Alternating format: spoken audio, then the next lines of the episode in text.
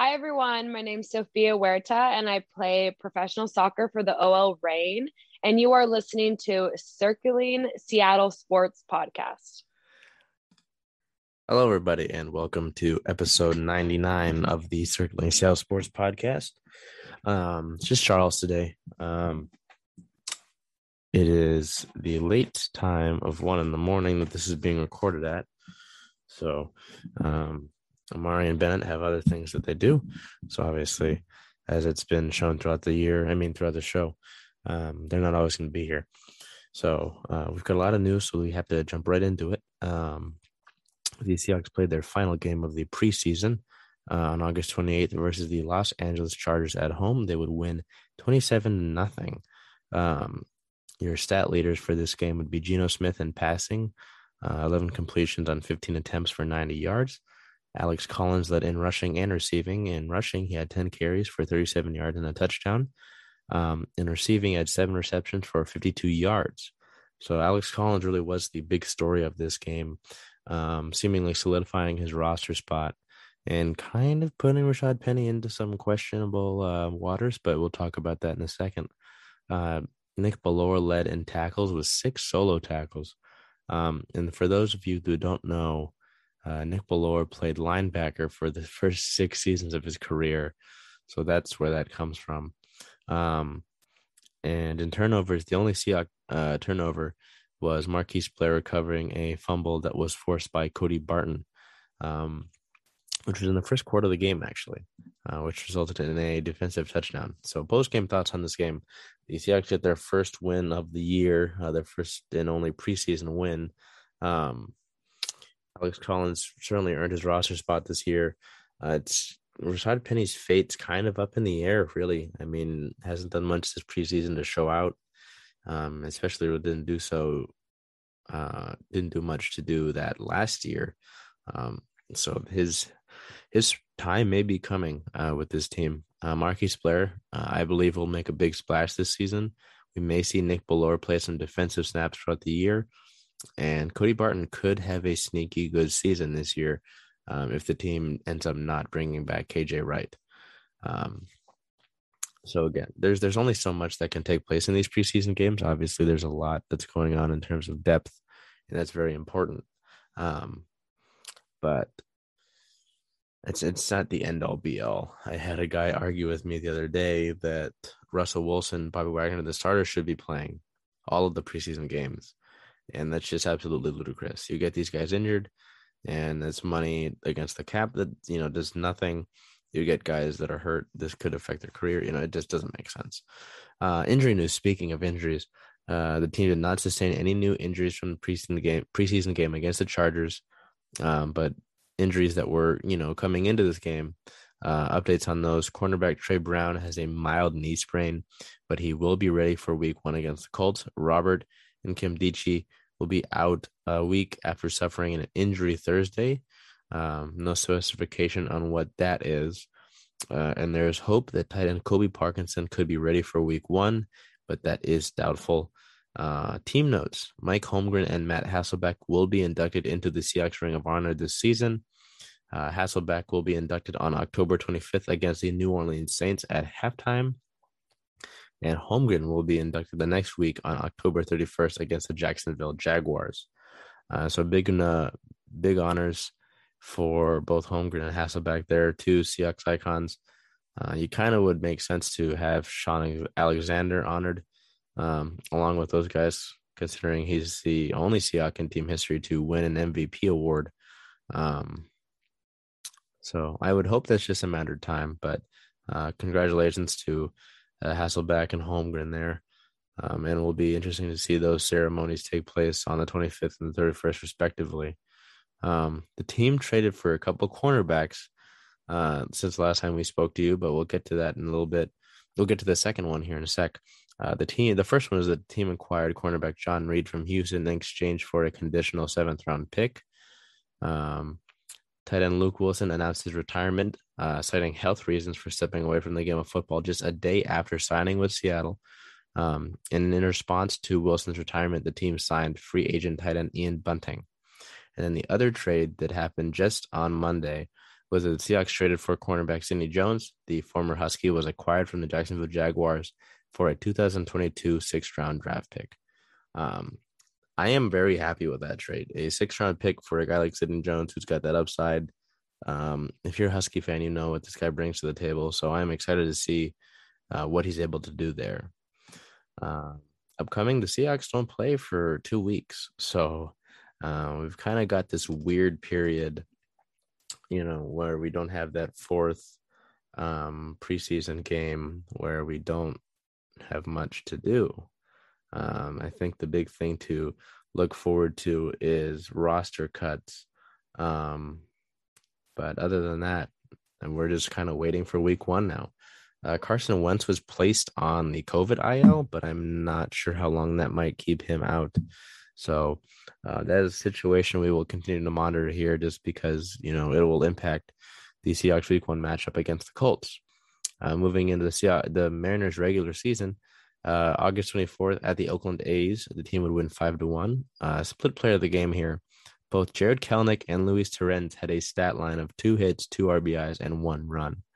Um, August 26th in a new series against the Royals, the first of four against the Royals. The Mariners would lose six to four. Player of the game would be left fielder Jake Fraley with two hits, one run, three RBIs, and a walk.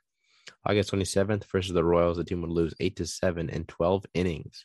This game would last uh, to around one in the morning.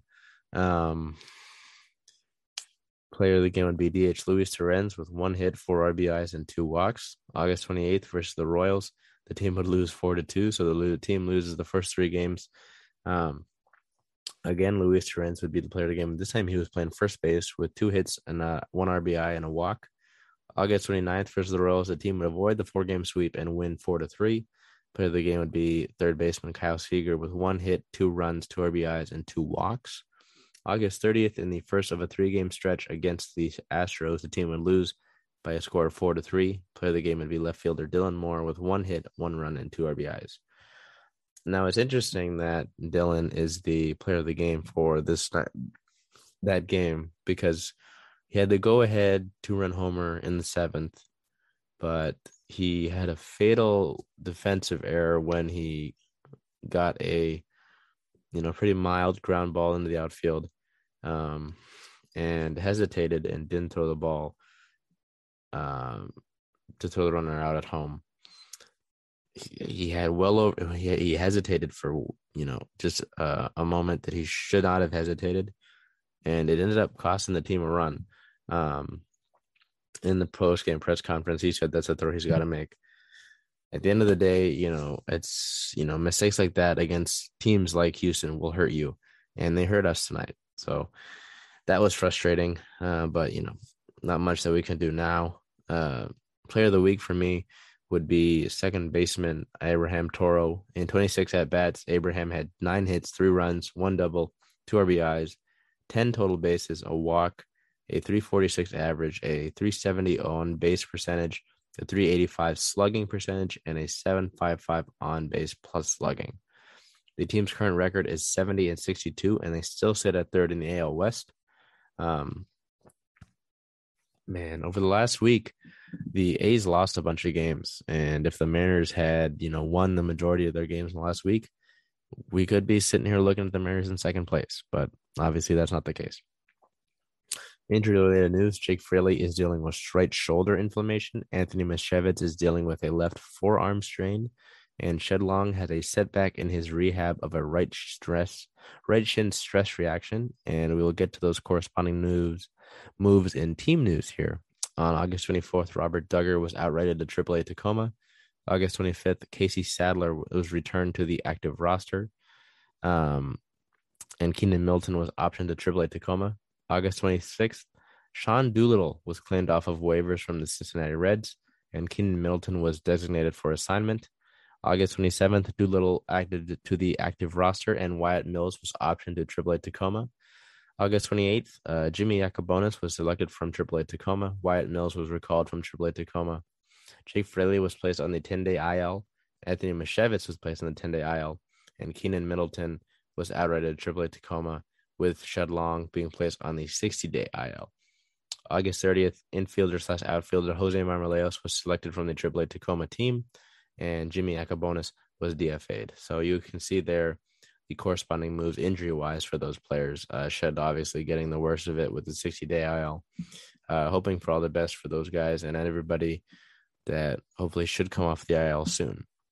Uh, other notes and around the league, the Astros and the Nationals became the first ball clubs to require that all non playing full time employees receive the COVID 19 vaccine. Hopefully, that is something that we see um, for more teams as we continue on here in the future the upcoming schedule for your Seattle Mariners uh, in a stretch that continues to be ever more important uh, with you know certain teams losing and the Mariners losing as well when they could you know if they were winning they would take advantage of these different opportunities. Um, the team will finish out the three game stretch against the Astros on the 31st and not in the first, uh, and then for three games uh, on the September 3rd, 4th, and 5th, the team will go down to Arizona to play the Diamondbacks and on the 6th, they will start another uh, series against the Astros, this time on the road. Uh, this is your weekly reminder go to, to go check out Homs Seattle. Homs has your back in the loving, big brother kind of way. Our goal is to change the mental health conversation one heart at a time. Um, I know that Homs just released a collab uh, that is out now. So I would go to Homs Seattle. Uh, that is Homs, H O M S, Seattle, S E A ttle.com. And if you go here on the website, there's the Homs X Dozer hoodie, which is still on sale. Uh, they've got it in red, ash gray, purple, and gold, sport gray, purple, and gold, and purple and yellow. It's still on sale. Usually, the Homs stuff sells out pretty quick, so I would get on top of that if I were you and avoid missing out. Getting into the Sounders here, August 29th, in the second game of the Pacific Northwest Experience doubleheader with the Reign. The Sounders would lose versus the Portland Timbers on their home turf, uh, zero to two. Player of the game would be Raul Ruidiaz, two shots, two shots on goal, and a 94.7 pass percentage. The Sounders in their last four matches at home only have one point to show for it. That's not good. That is not good. Um, and in the post game press conference, uh, Cristian Roldan spoke on that. You know, most of the questions were sort of geared toward that, most of his answers were geared toward that. He's uh, frustrated with the home record this year. Uh, sharp contrast to the away record. Record. Um, teams have made it tough at home to start games off, and the Sounders have to be more clinical. Uh, said that Portland had a better first half, and while Cristian believed that the Sounders had a better second, they were not able to capitalize on the chances that they created says that they need to improve defensively. Um, said that the Sounders play aggressively at home, but away teams play defensively against them. So with that style and with so little room to operate, uh, things like counterattacks become opportunities for away teams to score goals. Citing, you know, that this is a game of inches, uh, frustrated with how so many chances barely missed the goal. Uh, again, so it's not being clinical as an issue that needs to be fixed. So, um, a frustrating loss, and hopefully, you know, with the team not playing for a little bit, this gives them something to sort of stew on and reflect on here um, before their next game, which we will talk about um, in looking ahead. But before that, team notes: Alex Roldan, Javier Arreaga, and Brad Smith were all called up for the World Cup qualifiers. They joined Cristian Roldan and Raul Ruidiaz. Congratulations to all of the boys there. it just means that we will have to go back to a more of a next man up roster once the World Cup qualifying players are gone. So the Sounders move to a 12 win, 6 draw, 4 loss record. They are still first in the Western Conference by two points and number two in the MLS in points with 42. Their next match is September 11th versus Minnesota United FC at home. The Storm uh, played three games this past week on the 24th, 27th, and 29th, and they lost all three of them. On August 24th at the Minnesota Lynx, they would lose 76 to 70. Forward Breanna Stewart had 18 points, 16 rebounds, two assists, three uh, three blocks, and a steal to be your player of the game. August 27th with Chicago Sky, they would lose 73 to 69 at home. Breanna Stewart would had 18 rebounds, eight rebounds, ooh, 18 points, eight rebounds, three assists, and three steals to be our player of the game. And then August 29th, in a rematch against the Sky at home, they would lose 107 to 75. Uh, Breanna Stewart would have 19 points, six rebounds, and two assists to be our player of the game for that match.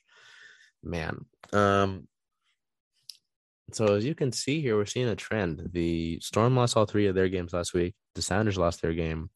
The Mariners lost one, two, three, four, four of their six games. Not not not not good. um, luckily, no injury news for the Storm. Um, the team record now sits at 18 and 10. They're still second in the West uh, and third in the league. And their next game is September 2nd versus the New York Liberty at home. Uh, the Seattle Kraken had jersey numbers released for their players that were drafted and invited to camp. We will just go down the list here. Number one will be Thomas Milic. Number three will be Will Borgen. Four will be Haydn Fleury. Five will be Mark Giordano. Six will be Adam Larsson. Seven will be Jordan Eberle. Eight will be Cale Fleury. Eleven will be Alexander True. 13 will be Brandon Tanev. 14 will be Nathan Bastian. 16 will be Jared McCann. 17 will be Jaden Schwartz. 18 will be Carson Twarynski. 19 will be Cale Jarnkrok. 21 will be Alex Wennberg. 22 will be Mason Appleton. 23 will be Gustav Olofsson. 24 will be Jamie Oleksiak. 26 will be Ryan Winterton. 27 will be Dennis Cholowski. 28 would be Carson Soucy. 29 would be Vince Dunn.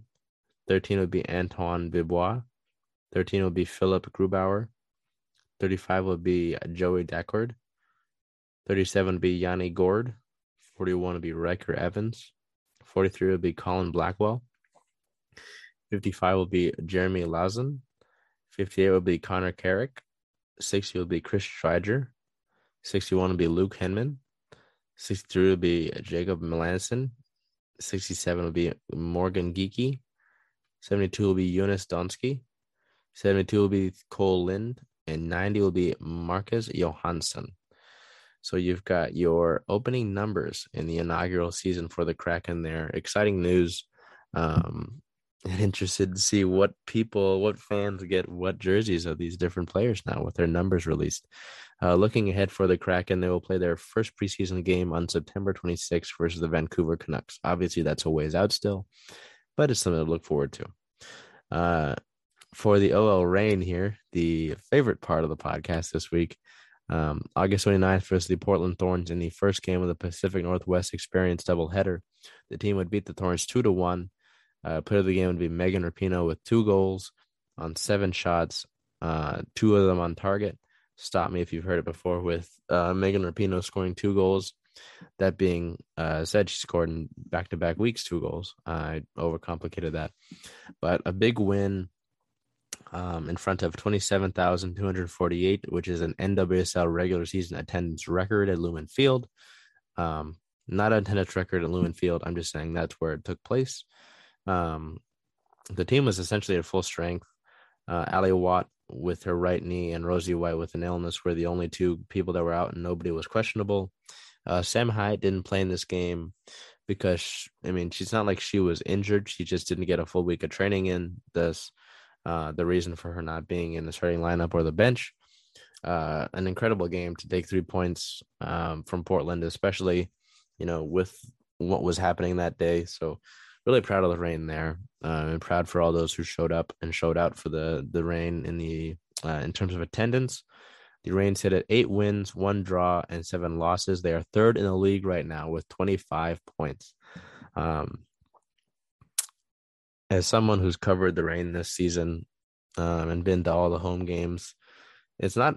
It's, it's been an up and down season, and for the Reign now to have won five of the last six um, and be in third place in the league, and you know next week could jump into second. It's exciting. It's really exciting and very proud. Um, their next match is September first at the Houston Dash. Um, that will be big as it's the third time they've played Houston, and they're looking. Well, the last match they played Houston, they won five to one. So that is a big match there, uh, not only for you know to to get three points, but also to continue up the standings uh, and hopefully jump into second there. Um, we move into UW athletics here. Uh, the Pac 12 announced that it will not expand at this time. The conference released a statement saying that it does not plan on adding any universities at this time. The 12 team college football playoff is in jeopardy. The WVU president doubts that the Big 12, Big 10, or Pac 12 uh, will vote to expand the playoff amid uh, conference realignment uncertainty. So that is something to pay attention to. Um, football, the team starts the season off ranked 20th, and their next game is September 4th versus the University of Montana. Um, so both men's and women's soccer started off, and volleyball started their season. So coming next week, we will have all of their um, we'll have all of their seasons good to go, and it is exciting to have uh, Husky Sports back. Um, but with that being said, man, we are at 99 episodes right now, and I just busted through the news today. Um, I'm tired. I am very tired. Um, I've been doing work since nine in the morning. I got off at 11. Um, had to deal with some work stuff. Um, but I want to thank everybody from, you know, my family to my friends, um, to the random people that have found this show, um, people that watch the interviews, you know, um, the people that share the posts, uh, that share the podcasts and interviews and episodes. Um, to Mr. Salisbury and Converge, you know, for this new opportunity. Um, to the Reign PR team, it's uh, man, you know, I'm just very grateful um,